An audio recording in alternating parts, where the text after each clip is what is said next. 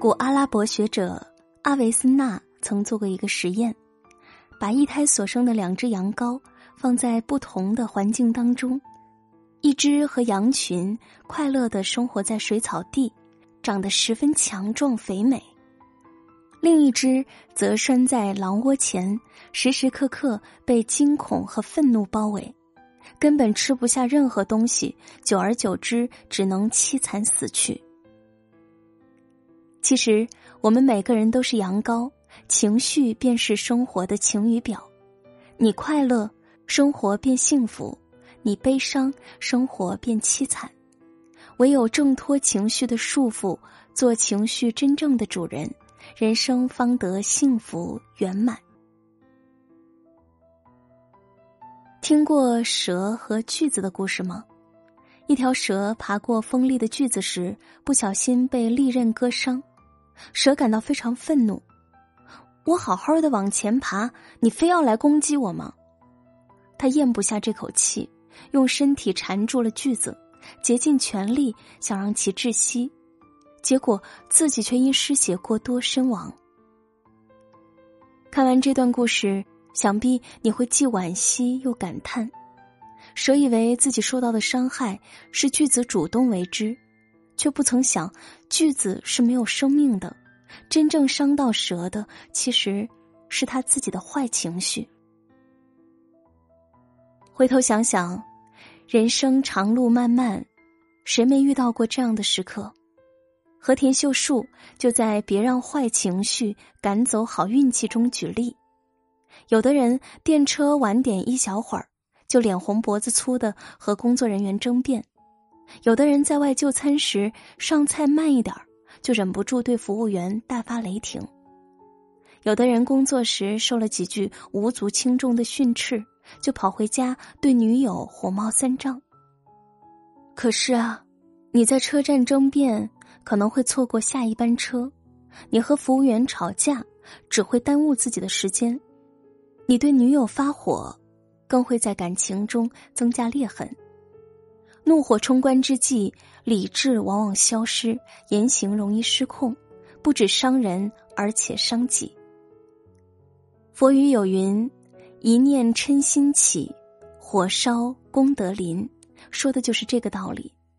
人呢，一旦起了怨怼心，以往积攒的功德也就付诸一炬了。坏情绪恰如心魔，若是你任其掌控，迟早一天会走火入魔。你所拥有的好运气会被糟糕的情绪吞噬，你所梦想的好人生会留下难以愈合的伤疤。唯有赶走坏情绪，放下计较心，你才能拥有长久的自得和欢愉。庄子天道里。讲过这么一则故事。有位叫做释成启的人，喜好参师访友，一心想有所得。有一天，他听闻老子为圣人，专程自千里之外赶来拜访。结果，等他到来时，老子的屋里乱七八糟的，地上能看见老鼠打洞挖出来的土，桌上还有没来得及收拾的剩菜剩饭。事成启大失所望，我大老远的跑来，没想到你的屋子竟然比老鼠窝还乱，简直是不仁不义。老子听后默然不语。第二天，事成启越想越失礼，登门拜访，找老子道歉，恭顺的请教为人处事的道理。未想老子依然笑对：“我并不会生气，什么大圣人。”我早就不是了，你说我是牛就是牛，说我是马就是马，说我是老鼠就是老鼠，但我不是牛马，也不是老鼠，你的话不能改变什么。短短的几句话，不由让人钦佩。面对事成启的污言恶语，老子依旧笑脸相迎，也难怪他被尊为道家始祖了。人有七情六欲不假，喜怒哀嗔痴念都是常情，哪怕是鸡毛蒜皮的小事，都可能惹得心头不快。但若任由情绪肆意泛滥，人生终究难有大成。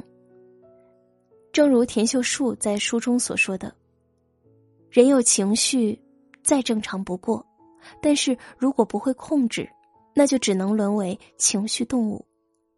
那些真正的聪明人都懂得，既然不能事事如愿，不如学会淡然处之，心胸放宽一点，恩怨看轻一点，为人糊涂一点。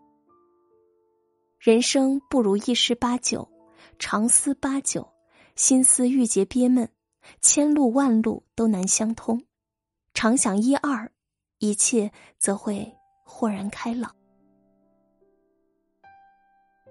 岁月本长，天地本宽，为了鸡零狗碎的事而恼怒和怨恨，真的非常不值得。学会对万物都泰然处之，你自然能找到新的天地。听过这么一个寓言故事。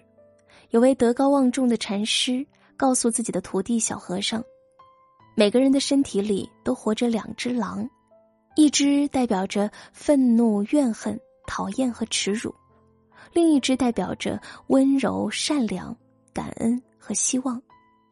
两只狼彼此厮杀着，从未有一日停歇过。”小和尚问：“师傅，哪只狼更厉害呢？”禅师意味深长的回答：“你喂食的那一只。其实，我们的好情绪和坏情绪，正像这两只彼此厮杀的狼。你喂食怒火和怨气，那么坏情绪便会占上风，乌云般遮挡着所有的视线。你喂食欢愉和温柔。”那么好情绪则会如日照般驱散所有的阴霾和风雨。生活是一面镜子，只有你以微笑待它，它才会回报幸福。赵朴初大师曾在九十二岁高寿时做《宽心谣》：“日出东海落西山，愁也一天，喜也一天。遇事不钻牛角尖，人也舒坦。”心也舒坦。是啊，愁也是一天，喜也是一天，日子一天一天的过去，何必让愁苦的狼稳占胜局？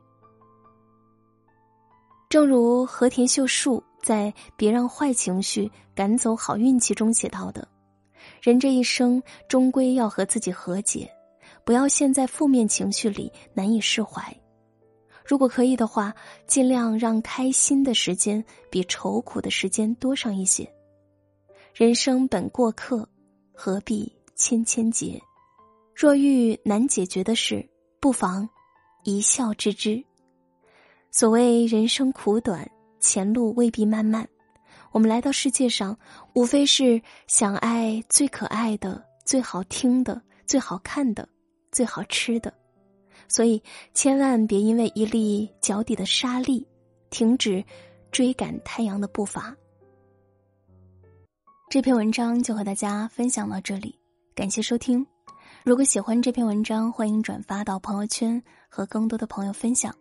喜欢我的声音，欢迎关注微信公众号“今晚九点半 FM” 大写的 FM，或者在喜马拉雅搜索“今晚九点半 FM”。都可以找到我。今天就是这样，我们明天见。